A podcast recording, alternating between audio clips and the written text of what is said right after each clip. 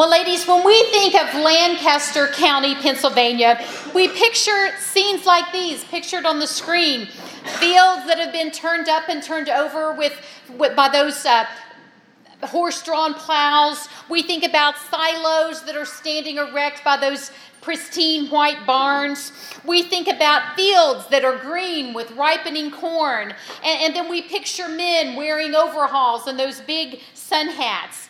It's living history in the 21st century, and it really prompts many of us when we see scenes like that to want to visit Amish country and see it in person for ourselves. And many of you have taken that trip and can tell us how much you enjoyed it.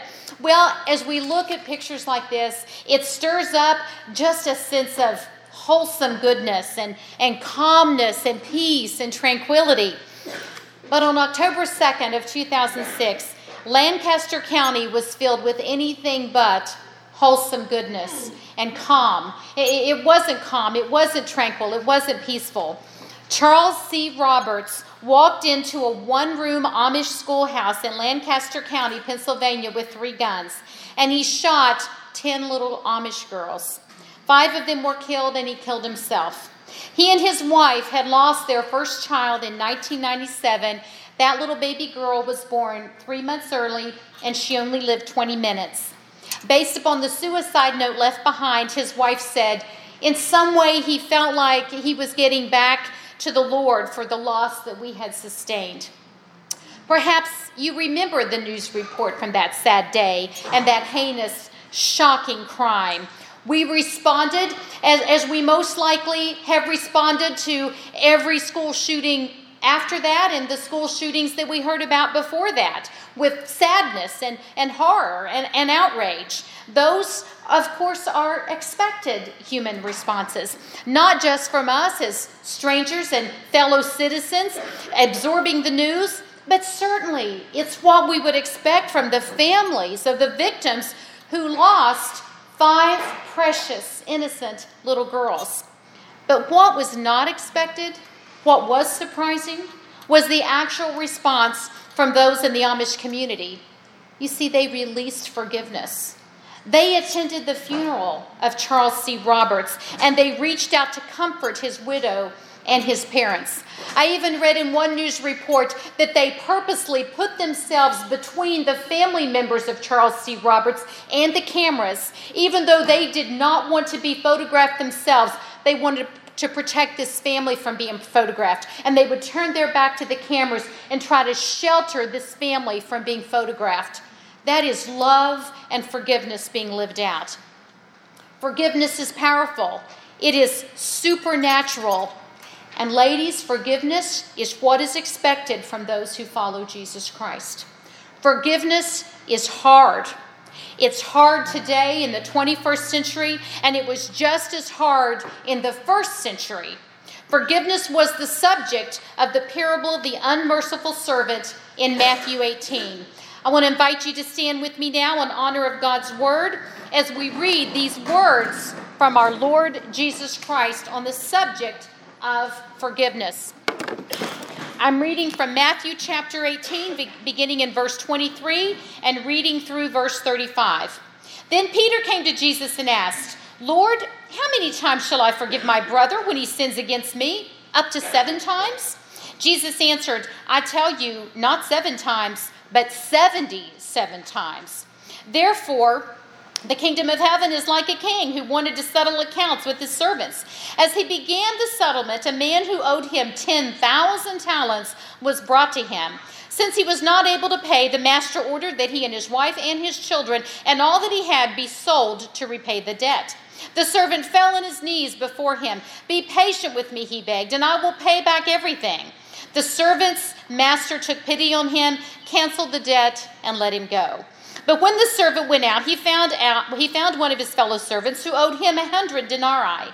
He grabbed him and began to choke him. Pay back what you owe me, he demanded. His fellow servant fell to his knees and begged him, Be patient with me, and I will pay you back. But he refused. Instead, he went off and had the man thrown into prison until he could pay the debt. When the servants when the other servants saw what had happened, they were greatly distressed and went and told their master everything that had happened. Then the master called the servant in. You wicked servant, he said. I canceled all that debt of yours because you begged me to. Shouldn't you have had mercy on your fellow servant just as I had on you? In anger, his master tor- turned him over to the jailers to be tortured until he should pay back all he owed. This is how my heavenly Father will treat you, each of you, unless you forgive your brother from your heart. Ladies, thank you for standing in honor of God's holy word. You may be seated. Would you just pray with me as we begin? Lord Jesus, I pray today that this would not just be an academic study where we learn new information and take notes and, and, and have head knowledge. But Holy Spirit, we pray that you would do some heart surgery on us today, that you would penetrate down to the very depths. You would take your holy scalpel and reveal that which may have been stuffed and hidden maybe for many, many years. God, we just invite you to have your way with us. We pray that you would use this very hard and very difficult teaching to convict us. Father, we know that, um, that you know all things. And so, Holy Spirit, we just invite you to reveal to us today who is it that we need to forgive. And whoever that name that bubbles up, that begins to flash across the marquee of our minds, we may know already who it is. We may be surprised at who it is that pops up. But whoever that person is, whatever situation you take us back to, Father God Almighty, would you give us the courage to deal with that? Would you give us your love and your forgiveness for that person? And would you use today's teaching to let us understand more deeply, more thoroughly, what forgiveness really means and what it means to us? We ask this in Jesus' name. Amen. When this teaching, of course, was offered up, the reason Jesus gave this parable, it was offered in response to the question that Peter asked in verse 21. And Peter said, Lord, how many times shall I forgive my brother when he sins against me? Up to seven times?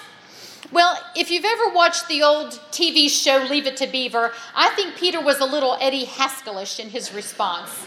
And, and it's only those of us that have gray hair or have some gray under whatever color of L'Oreal is covering up our roots uh, that would understand who Eddie Haskell is. But um, the Jewish Talmud did call for forgiveness three times. So Peter uh, was believing he was being oh so very magnanimous and suggesting seven times. See, he doubled the expected three and then just added in one more for good measure. So he was probably congratulating himself. His question also suggests just a little bit of pride in the way he framed it. Because note that he didn't ask, How many times should my brother forgive me? But he asked, How many times shall I forgive my brother?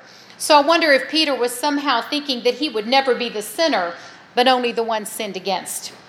Uh, well, before we get too harsh in our evaluation of Peter, let's remind ourselves that he so often is the disciple that most of us identify with most.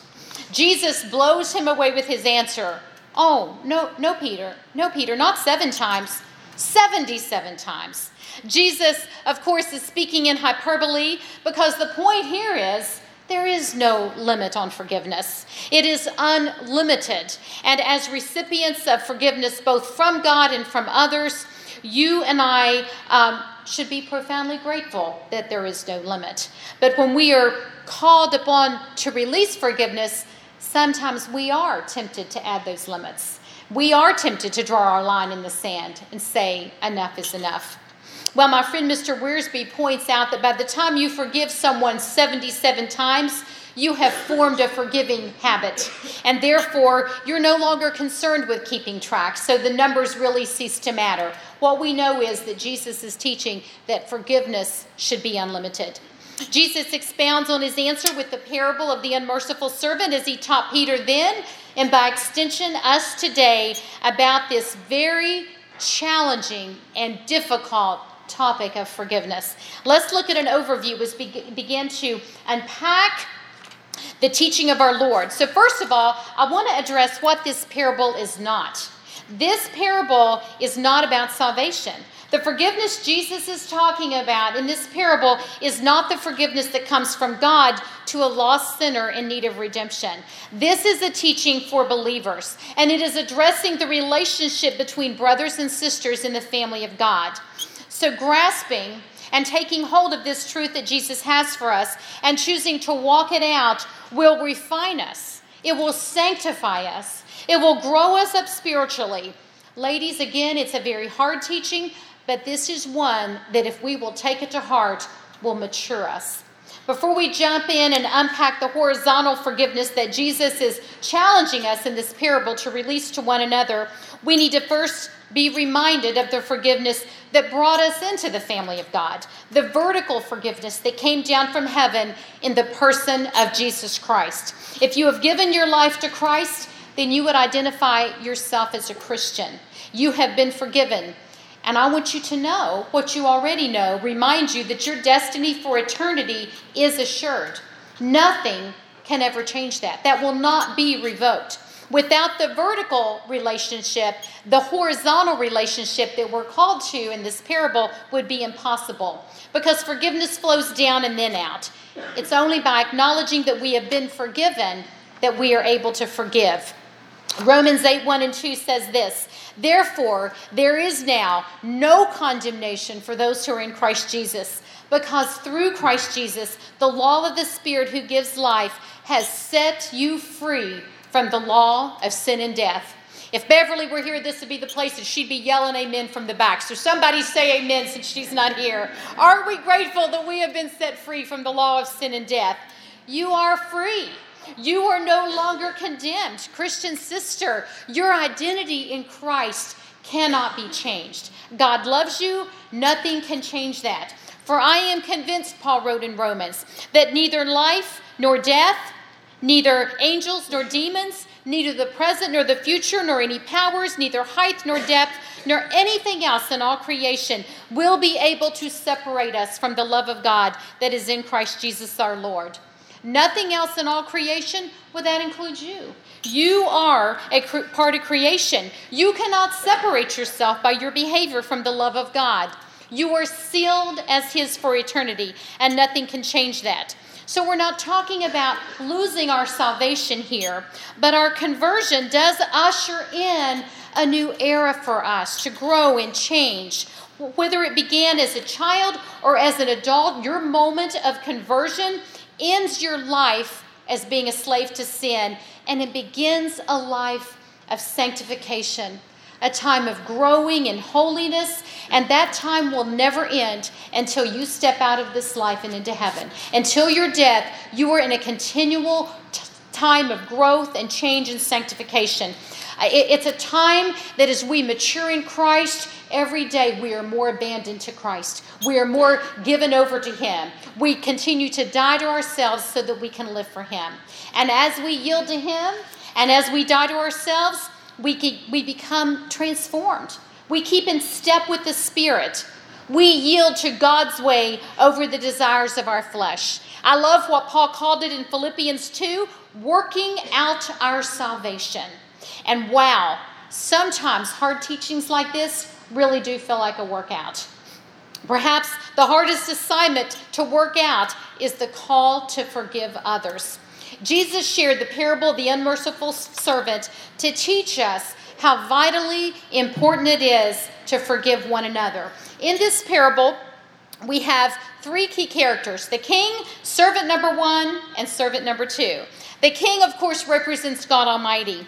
And in this story that Jesus used to unpack this teaching on forgiveness, uh, the, the king decides to settle up accounts. And the first servant that he goes to owes him 10,000 talents. Now, the commentators that I read differed. They all offered varying degrees of exactly how much this would represent. But generally, the, the numbers that I read were between 10 and 15 million dollars. Some even suggested a billion dollars. So clearly, an amount that would be impossible to repay. The custom in those days was to throw a, a debtor and his family into debtor's prison until it could be repaid. And you know, I was thinking about that. Given our collective debt in America in the 21st century, I guess if we reinstituted debtor's prison, most of America would be in prison today, I suppose. But anyway, as, as the king goes to servant number one, servant number one falls to his knees.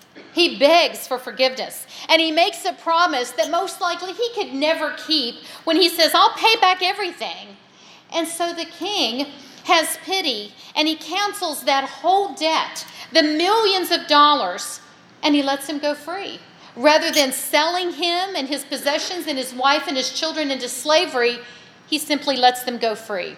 Did you notice that the king did more than the servant even asked? He was merciful and he was generous. And, and in the group who's, who's, that I sat in on today, uh, one woman said that the king must clearly be very, very wealthy if he could absorb that much debt and have no ramifications. And, and I loved what another woman said. She said, clearly, this king cares more about that man than he cares about the money.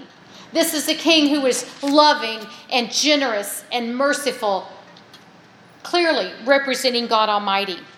And so, this debtor who owed an amount that he could never pay, millions of dollars, turns right around and he puts on his creditor hat now and he goes after servant number two. Now, servant number two owes servant number one. Again, estimates vary by the commentators, but let's say in modern day numbers, it's about $20. No, no matter what number we put on it, the difference is so extreme. Number one owes millions, and instead of celebrating his freedom from that debt, he goes out and demands payment for such a small, trifling amount. It's ludicrous. It's unbelievable. It's shocking. It's hypocritical. And, and, and it's interesting to note that servant number two, almost verbatim, says to servant number one the words that number one had just uttered to the king Be patient with me, please. I'll pay you back. But unlike the merciful, loving, generous, kind king, servant number one has no mercy. He has no compassion. And he has number two thrown into prison until he can pay. Word gets back to the king, who promptly revokes the get out of jail free card. And servant number one is turned over to the jailers. And he's going to face torment because of his unforgiveness. He put himself in prison because of his unforgiving heart.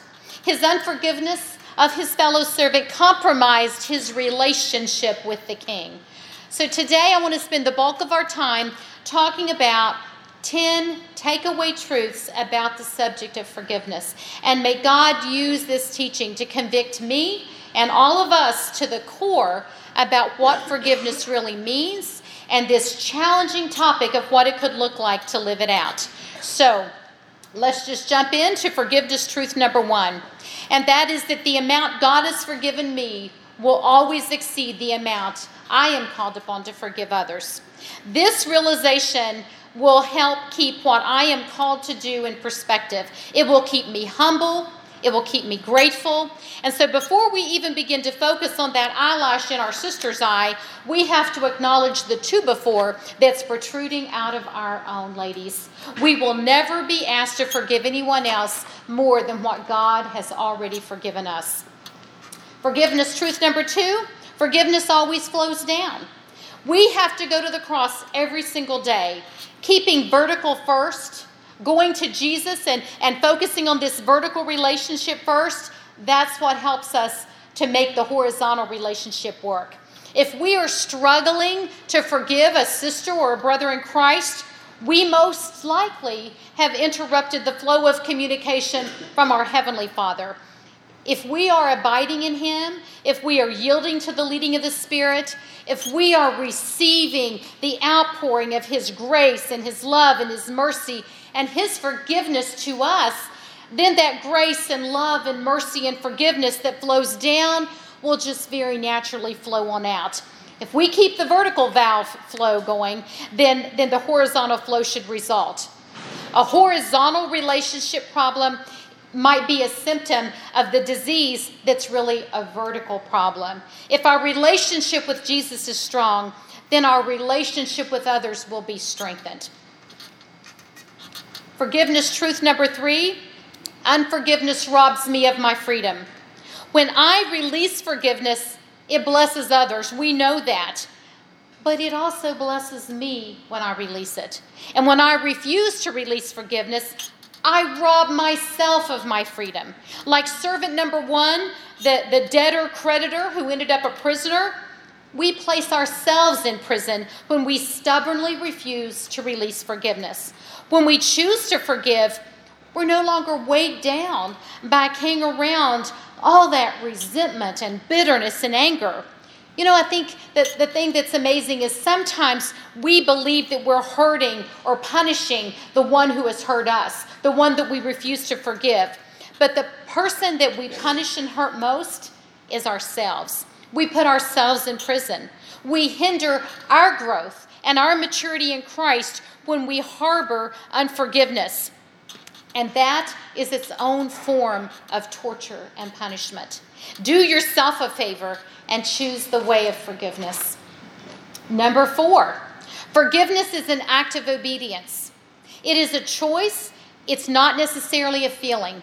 Sometimes, ladies, we have to know what is right and walk out doing what is right by an act of our will, and then eventually it'll feel right. Eventually, our emotions will catch up.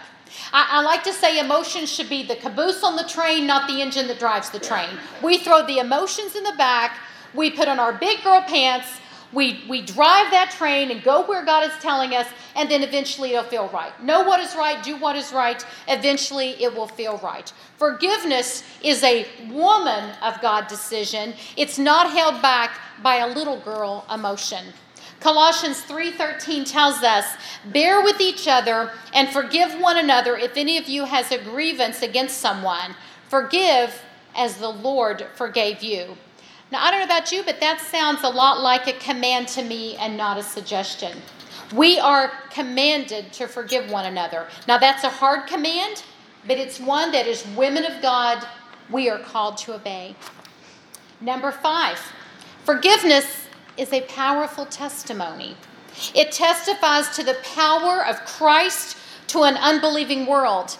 And, ladies, that also means that just the opposite is true while unforgiveness damages our testimony for Christ. Forgiveness is the powerful testimony to the power of Christ, but unforgiveness, is, unforgiveness damages our testimony.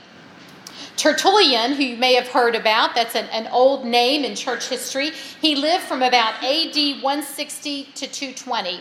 He was born into a pagan family but converted to Christianity and went on to become one of the greatest early church theologians. He was a priest, he was an apologist.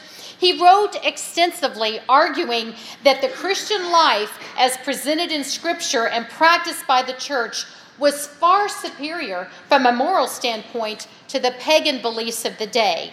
He imagined pagans looking on at Christians and saying this Look how they love one another. For they themselves, the pagans, hate one another, and how they're ready to die for each other. For they themselves are readier to kill each other. Part of loving each other well includes forgiving each other. And we must remember that the pagans of our day are watching, just as the pagans in Tertullian's day were watching. They, they're watching us just as much today as they were then. And our love and forgiveness can be a, tar- a powerful testimony to a world that desperately needs to know Jesus.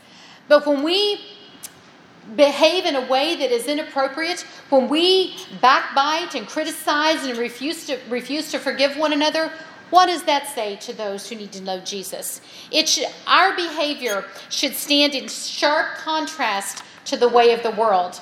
It's easy to hold a grudge. It's easy to be angry. It's easy to be bitter. That's as natural as the law of gravity that when you drop something, it falls. To, to err is human, it is normal. That's the human response. It's only through God that, and through the power of the Holy Spirit that we're able to walk this out. Let's be mindful that our lives may be the only Bible that other people read. They are looking at us as what a Christian, what a Christian looks like. And, and, and they're judging Christ by, by who we are. When we take the name Christian, it includes the name Christ. People are judging our Lord by our behavior. That's a sobering reality for me, and I hope it is for you. Number six, forgiveness can be used to restore our guilty sister. Galatians 6 1, and we looked at this in our daily questions this week. Restore one another in a spirit of gentleness. To choose to forgive is to choose to be gentle and loving, and it's the way of restoration. Do you realize that, that our forgiveness can be an encouragement to the Christian sister or perhaps brother who, who needs to own their own sin and to grow in maturity? But us going to that person in gentleness and relieving, releasing forgiveness can help restore that person. Now, if we go with the attitude that I'm just going to get you told and I'm going to emotionally vomit all over you and I'm going to tell you what's what and tell you why you are to me and made me mad, well, there's, there's no hope of restoration in that kind of an attitude. You know you're ready to go and have that difficult conversation when you might be rather go have a root canal that afternoon. When, when you're going with tears in your eye, in your eyes and just an ache in your heart, but knowing that you are compelled to go. Knowing that it's not just for you that you're going, but it's for the benefit of that Christian sister. When we withhold forgiveness, we condemn our Christian sister. Condemnation and unforgiveness separates us and divides us, but reconciliation and forgiveness unites us.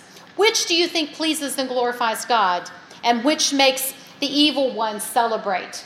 When we go to a Christian sister in gentleness with the hope of restoration and prayed up and prepared, God may be using you to restore her to persuade her to own her sin, to help restore her. It may be for her benefit that you go instead of just cutting her off and ignoring that situation.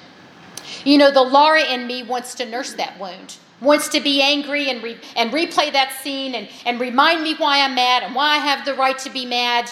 But the God in me calls me to die to Laura and to be conformed to his image. I don't I no longer have the right to do what I want because I am his daughter. I am called and compelled by God Almighty to die to myself, to let go of those emotions and even my right to be right. Romans 12:1 says, I urge, therefore urge you, brothers, in view of God's mercy, to offer your bodies as living sacrifices, holy and pleasing to God. This is your spiritual act of worship. Do you see that? When we die to ourselves, when I die to the Laura in me that wants to hold on to that mad and nurse that anger, then I am choosing to be a living sacrifice. I'm choosing to die to myself. And that is worship. That is why we were created to bring God glory, to worship Him. Forgiveness is hard, forgiveness is not easy. Forgiveness grows us up. It is dying to ourselves and being conformed to His image. Number seven, forgiveness can be humanly impossible, or maybe it is humanly impossible. We say, I can't forgive, and that would be correct. When someone says, I just can't forgive him, I just can't forgive her, then we can just agree with them. You're right, we can't. It's impossible on our own. The only way forgiveness becomes possible is through the power of the Holy Spirit. We die to ourselves and we allow Him to lead. We ask God for His love to help us. Many of you may have read at some point in your life the book The Hiding Place by Corrie ten Boom. I read this years ago, and during the first couple of weeks of February, I reread this delightful, amazing story. Some of you know Corrie's story. She and her family were watchmakers. They had a little business in, in Holland during World War II when the Nazis invaded. They were under German occupation. They were followers of Jesus Christ. She and her older sister Betsie were unmarried sisters in their 50s, and their elderly father, they worked with him. And so during that time of the Germans becoming increasingly oppressive and the lives of Jews becoming endangered, they stepped up, these normal, everyday people, and began to help Jewish friends. And they provided safety, and the Lord just opened doors. They had no training in, in this type of work, but they, they ended up just walking through the doors that God opened, finding ration cards to get food. They had a secret room uh, behind a hidden wall, and they were able to get people out. They helped hundreds of people survive through the Jewish Holocaust. Well, eventually, they were caught and they were sentenced to a concentration camp. Corrie was the only one who survived. Her father and her sister both died in concentration camps. After the war, she did some teaching on forgiveness. And I want to read you one passage that I found particularly sobering and amazing. And I, am just astounded at how the Lord brought this to mind and brought it before me during the week that I was going to be teaching this. So listen along as I read Corrie's account. This is after the war, and she's been teaching. It was at a church service in Munich that I saw him, the former SS man who had stood guard at the shower room door in the processing center at Ravensbrück. Now, Ravensbrück was a concentration camp where she and her sister were processed in. And when they went into that shower room, I'm sure that you know that they were stripped down and robbed of their dignity, and soldiers were looking on and as they went in there. He was the first of our actual jailers that I had seen since that time, and suddenly it was all there. The room full of mocking men, the heaps of clothing, Betsie's pain blanched face. So at that concentration camp, they were nearly starved. They were beaten, they were abused, they were mocked, they lost their dignity. Uh, there, there wasn't enough food. It was, it was terrible, atrocious circumstances. We know that. And now she's come face to face with this man who was one of the jailers at that camp. He came up to me as the church was emptying, beaming and bowing. How grateful I am for your message, Fraulein, he said. To think that, as you say, he has washed my sins away. His hand was thrust out to shake mine, and I, who had preached so often the need to forgive, kept my hand at my side. Even as the angry, vengeful thoughts boiled through me, I saw the sin of them. Jesus Christ had died for this man. Was I going to ask for more? Lord Jesus, I prayed, forgive me and help me to forgive him. I tried to smile. I struggled to raise my hand. I could not. I felt nothing, not the slightest spark of warmth or charity. And so again, I breathed a silent prayer Jesus, I cannot forgive him. Give me your forgiveness. And as I took his hand, the most incredible thing happened. From my shoulder, along my arm, and through my hand, a current seemed to pass from me to him, while into my heart sprang a love for this stranger that almost overwhelmed me. And so, Corrie says, and so I discovered that it is not on our forgiveness any more than on our goodness that the world's healing hinges, but on His. When He tells us to love our enemies, He gives, along with the command, the love itself. We can say, I can't forgive. We can stand steadfast. But whoever it is that you are called to forgive, I dare say it's not anyone that has ever forced you at gunpoint to strip down, robbed you of your dignity, led you half starved to death, and saw and, where you had to see your sister and your father die the atrocities that this woman lived through and then to come to that place of coming face to face with this man it's just so real. And to hear Corrie say, I couldn't forgive him, but I prayed and I asked God to give me his forgiveness. Ladies, forgiveness is indeed impossible on our own. We can't do it. There's nothing in us that is capable of doing that, but it is supernaturally possible with the power of the Holy Spirit.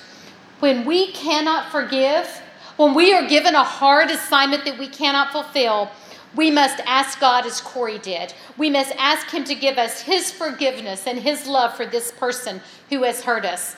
And God, who is ever faithful, always equips us for what He calls us to do. Number eight, asking for forgiveness is good practice for releasing forgiveness. Are your accounts settled? Have you checked in with the Lord to see if there is anyone you need to seek forgiveness from? We're focusing on releasing forgiveness to others, but perhaps we need to also be convicted if there's someone we need to seek out and ask to forgive us. You know, we've already looked at one verse from Romans 12, but here's another challenge from that same powerful chapter. If it is possible, as far as it depends on you, live at peace with everyone. We do our part. We keep short accounts. We confess. We ask for forgiveness. We do our best to live at peace. And that's all we can do. Owning it when we mess up, asking the forgiveness of others will keep us humble and keep us prepared to release forgiveness to others when they come to us. Do we quickly judge others? Do we quickly criticize their behavior and demand perfection while we ourselves know that we are imperfect and we fall far short? Owning our sin first will keep us sufficiently humble to be ready to release forgiveness to others. Number nine, Unforgiveness breaks my fellowship with God. Do we ever, I wonder, think deeply about the words that we pray when we recite the Lord's Prayer? If you're a follower of Jesus Christ, you most likely memorized the Lord's Prayer as a little girl and have said it hundreds, if not thousands, of times since then. And forgive us our debts as we also have forgiven our debtors. Do we really want to ask God to only forgive us in proportion to the forgiveness we have released to others? Because isn't that what we're praying here? That's the behavior of servant number one in our parable. And we see what happened to him. It's called the Lord's Prayer because it is Jesus teaching us how to pray. These words are in red if you have a red letter edition of the Bible. So, ladies, I want to ask you do we mean what we pray? We often say to people, Do you mean what you say? I want to ask all of us, including myself, do I mean what I pray? I think we need to consider that if our relationship with God feels distant or hindered or stifled, or, or if, if we feel like it's been interrupted and, and I just don't feel close to God, might we be harboring unforgiveness towards a brother or sister in Christ? Because you see, I don't think that we can hold fast to this grudge and this anger and this unforgiveness and simultaneously hold fast to God. We need to let go of that so that we can be all in in our relationship with the Lord and hold fast to Him. If any clarification was necessary, Jesus went on to add these words in verses 14 and 15 in Matthew chapter 6 after the Lord's Prayer. For if you forgive other people when they sin against you, your heavenly Father will also forgive you. But if you do not forgive others their sins, your Father will not forgive your sins. As Christians who have been redeemed by Jesus, we can hinder our relationship with Him when we harbor unforgiveness in the body of Christ. Ladies, I hope you see that this is serious business. We should read these words very soberly and very respectfully, and they should convict us to our hearts. Jesus said in the words of this parable, we need to forgive our brother from the heart. He says here that, that we have to forgive others so that our sins will be forgiven. Number 10, forgiveness does not hinge on the other person asking. You know, sometimes we might give ourselves a pass saying, well, if she asks, then I'll forgive. But last I checked, she wasn't darkening my door to come and own it and apologize to me. Well, that may seem rational, but there's no place to really back that up. And find out, I, I thought of two examples in Scripture that refute that claim. First of all is Stephen. You remember Stephen's story at the end of Acts chapter 7. Even as the Jews, it says, were gnashing their, tree, their teeth and running at him with anger and carrying those rocks and, and then pelting him, hitting him repeatedly with those stones until he was bludgeoned to death. As Stephen died and, and uttered his last breath, he cried out, Lord, do not hold this sin against them. And then, of course, the example of our Lord Jesus on the cross one of his last words uttered in Luke 23 34 Father, forgive them, for they know not what they do. In neither of those situations was forgiveness asked for, and yet it was released. Therefore, there's no reason for us to hold back, waiting for that other person to ask before you choose to forgive. Sometimes it's not even necessary for you to go to that person and let them know that you have forgiven them. It's depending on the situation that could hurt or hinder the relationship more than it can help. But you will know, and God will know. Well, after unpacking these 10 truths about forgiveness, we need to take this very seriously. We need to consider that we are not to stay as little babies in Christ, but to grow up and to work out our salvation because the woman of God forgives, and she forgives because she has been forgiven. Let's agree with that statement, not just in our heads, but with our actions and with our hearts and with our behavior. And as we think about this truth and walking this out and choosing to walk that out when we leave here, here are some probing questions to consider as we invite God to mess with us when it comes to this forgiveness business and ask Him to enable us to respond to this hard teaching, not as little girls of God, but as grown up women of God. So here's some hard questions to ask. Number one, have you locked yourself up over $20 when your debt was 15 million? Well, that's what servant number one did. He forfeited the kindness and grace and mercy and compassion of the king, and by his sinful choice, made himself a prisoner over $20. Number two, are you ready to mean what you pray? Because the Lord's Prayer says, Forgive us our debts as we forgive our debtors. I pray that none of us will ever, ever again recite the Lord's Prayer without being convicted of who we need to forgive. And number three, would you ask God to give you His love for the person that you need to forgive? That's the takeaway from Corrie ten Boom, a woman of God that we can all look forward to meeting in heaven. Isn't that great to think about heaven? All the people that we will meet there, the great conversations that will not be limited by time. Are you and I ready to do some forgiving? Because verse 35 at the end of this parable challenges us to forgive from the heart. From the heart means not just an outward professing with our mouth, but all the way down to the marrow here, ladies, all the way down to the heart. So I want to be clear on what forgiving from the heart might look like. And for that, I'm looking back to 17th century Puritan preacher Thomas Watson. He had this to say about forgiveness, and this is timeless truth. Watson lived from 1620 to 1686. His definition of forgiveness is timeless. He says this forgiveness is resisting revenge, it is not returning evil for evil, it is wishing the one who has offended us well, it is grieving at their calamities. You know, it's easy to celebrate when bad things happen to people that have done bad things to us. It is praying for their welfare. It is seeking reconciliation so far as it depends on you. And then finally, coming to their aid in distress. More than just moving from a place of negativity to a place of neutrality, we might congratulate ourselves. Well, I don't wish them ill anymore. I, I, I, I, don't, I don't think bad thoughts about him. I'm just going to choose to be neutral where they're concerned. I'm just not going to think about him at all. But these seven challenges, when lived out, say that's not good enough.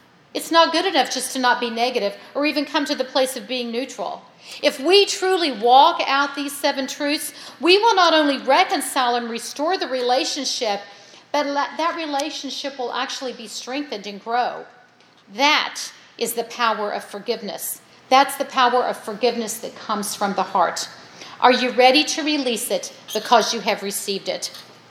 Many of you are familiar with Mr. Rogers and his neighborhood.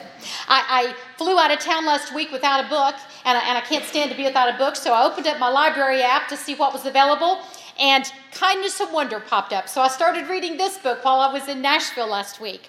And I learned some things about Mr. Rogers that I didn't know what, what many of you may not know is that he, he was, in addition to being this TV personality who loved children and, and ministered to four decades of children, he was an ordained minister. While, while in seminary, Dr. William Orr, professor of Christian theology, had a profound impact on Mr. Rogers. And one day, Fred asked Dr. Orr about the hymn, A Mighty Fortress is Our God. He had sung it in church uh, the week before, and there was one verse in the lyrics that just kept coming back to the forefront of his mind. And that verse reminds us that we can stand firm without worry about the evil one. And, and that verse is this The Prince of Darkness grim, we tremble not for him. His rage we can endure, for lo, his doom is sure. One little word shall fell him. And so Fred asked his mentor, Dr. Orr, what is that one little word that can wipe out evil? And without even hesitating, Dr. Orr responded, Fred, it's forgiveness. The only thing that evil cannot stand is forgiveness. It simply disintegrates in the presence of forgiveness. So, surely, ladies, there is no greater manifestation of love than the releasing of forgiveness. The mother of Charles C. Roberts, the man who took the lives of those five little Amish girls, would later recall a powerful, almost unbelievable moment at the funeral for her son. She and her husband were approached by an Amish mother and father who had lost not one but two daughters in that tragedy. Charles Roberts' mother said this for the mother and father who had lost not just one, but two daughters at the hand of our son to come up and be the first ones to greet us. Wow. Is there anything in this life that we should not forgive? I ended last week's teaching, ladies, with a challenge. I challenge you to ask God to bring to mind who it is that you might need to forgive. And in light of this week's teaching on forgiveness, I'm leaving you with yet another challenge, and that is to choose to release that forgiveness, to lay it down, to let it go, to ask God to give you His love and forgiveness for that person, to release yourself from the prison of unforgiveness. And then also consider maybe setting up a, a coffee conversation, possibly.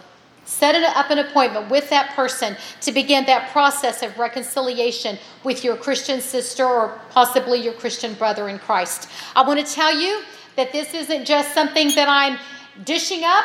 As is often the case with my teaching, the Lord makes me eat what I serve. So I am being dealt with on this very hard topic as well. Well, because of the, the sobering and the serious nature of this topic, I thought that some of you might really feel the need to pray with someone or just kind of talk this through with someone.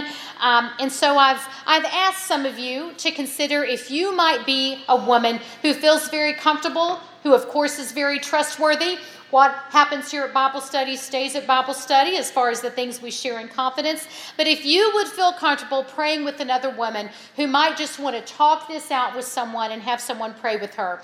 So if you are a woman who feels comfortable praying with someone, and I'm hoping some of you small group leaders would fall into that category, but also some other mature women of God that I see in this room, would you please get up now and just walk off to the wings on the side of the room so that the women who might want to pray with someone can identify who you are? Go ahead and just step there now and be waiting and available for a Christian sister who might need someone to pray with her.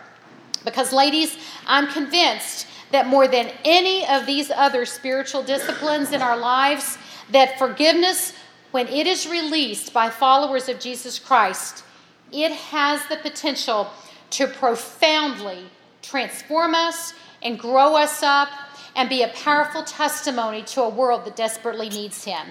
When we those that we need to forgive in the body of Christ will benefit, those outside the body of Christ will benefit, and we will benefit. This teaching, when it's taken seriously, can ripple out and literally change the world that is looking on. Uh, let's, let's pray now and let's seriously invite God to have his way with us. Father God Almighty, the call to forgive is such a, it's such a difficult thing. And there are women in this room today that are wrestling with this. Father, the woman that bubbles up across our minds when we think about the call to forgive, this is so hard.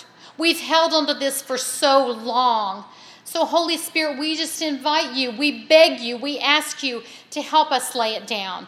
Like Corrie, who, who had such a hard time lifting her hand to extend it in fellowship and love and forgiveness to that SS soldier we sometimes feel the same challenge. We can identify with that. But Lord Jesus, we want to grow up. We want to be released from prison. I pray that one of these 10 truths has so resonated in our hearts and our minds that it's revolutionary, that it changes how we look at forgiveness, and it lets us see how grateful we are to be forgiven that we just feel compelled to go and release forgiveness. Lord, would you use this teaching in a mighty, powerful way? Take it, challenge us, and use it in a way that exceeds our highest hopes and expectations. Lord, would you do exceedingly and abundantly more than we can ask or imagine? Would you give us the willingness to be willing to release forgiveness and to follow you in obedience on this very hard teaching? Father, give us your love. Give us your forgiveness for that person that has so hurt us. And let us walk this out in obedience for our good, but ultimately for your glory, because that's why we're here. We pray this in the name of your Son, Jesus Christ. Amen. Thank you, ladies, for being here. I pray that you'll take this very hard teaching to heart. And now, there are ladies available to pray with you, so please go and meet with them.